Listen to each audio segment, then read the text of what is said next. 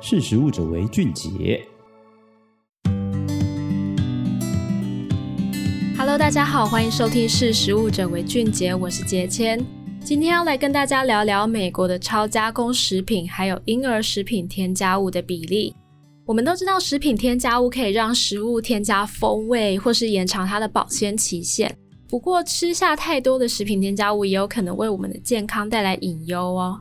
营养与营养学学会期刊的一篇研究就提到说，美国人日常购买的包装食品里头呢，添加物的平均数量在二零一一年大概是有三点七种，到二零一九年却增加到了四点五种。另外，连婴儿食品的超加工和添加剂的比例也增加了百分之二十二，等于说在这十九年间，包装食品的添加剂数量越来越多，这让学者呢开始担心。这些添加物会不会对人体的健康带来更多的不良影响？外媒在二零二三年三月十四日的报道当中就提到，拥有营养学跟公共卫生专业的 Dunfer 博士呢，他带领的研究团队去调查美国家庭在二零零一年到二零一九年购买的包装食品，然后统计当中的食品添加剂数量，并将研究结果在二零二三年一月三十一日发表在《营养与营养学学会期刊》上。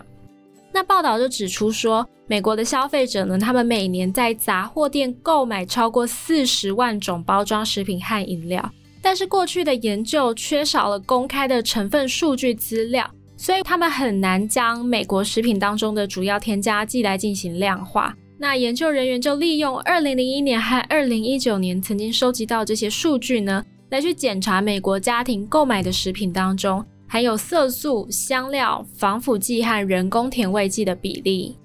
研究结果发现啊，在二零零一年到二零一九年间，美国人购买的这个含有添加剂的超加工食品的比例是有增加的趋势。这代表什么呢？这代表美国人正在吃下更多的糖、钠和饱和脂肪。那这个 Dunford 他就说，研究团队在所有的食品当中都有观察到这个趋势，而且研究也进一步指出。美国人购买的食品当中，有百分之六十含有着色剂、调味剂、防腐剂跟甜味剂等食品添加剂。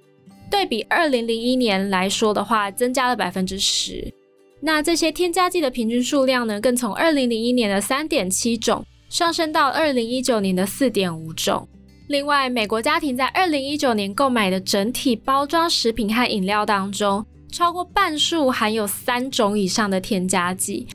更令人担心的是什么呢？是婴儿食品的超加工和添加剂的比例比以往高出了百分之二十二。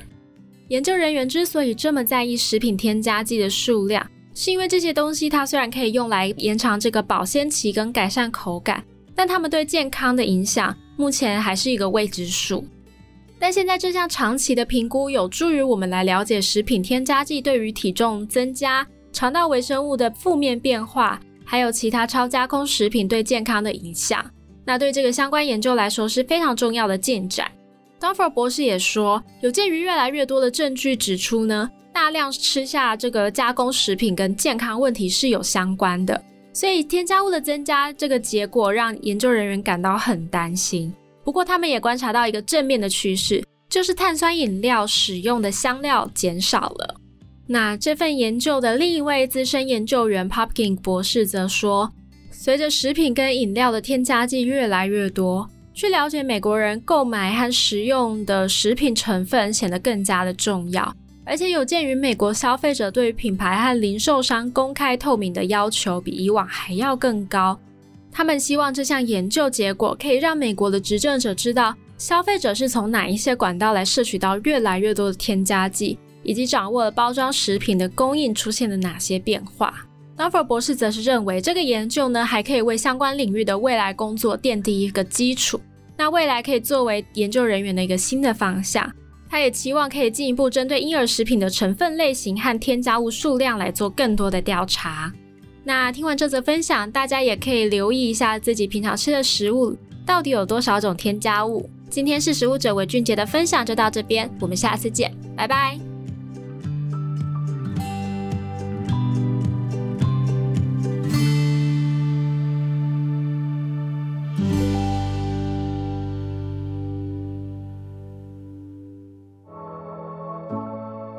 识时务者为俊杰。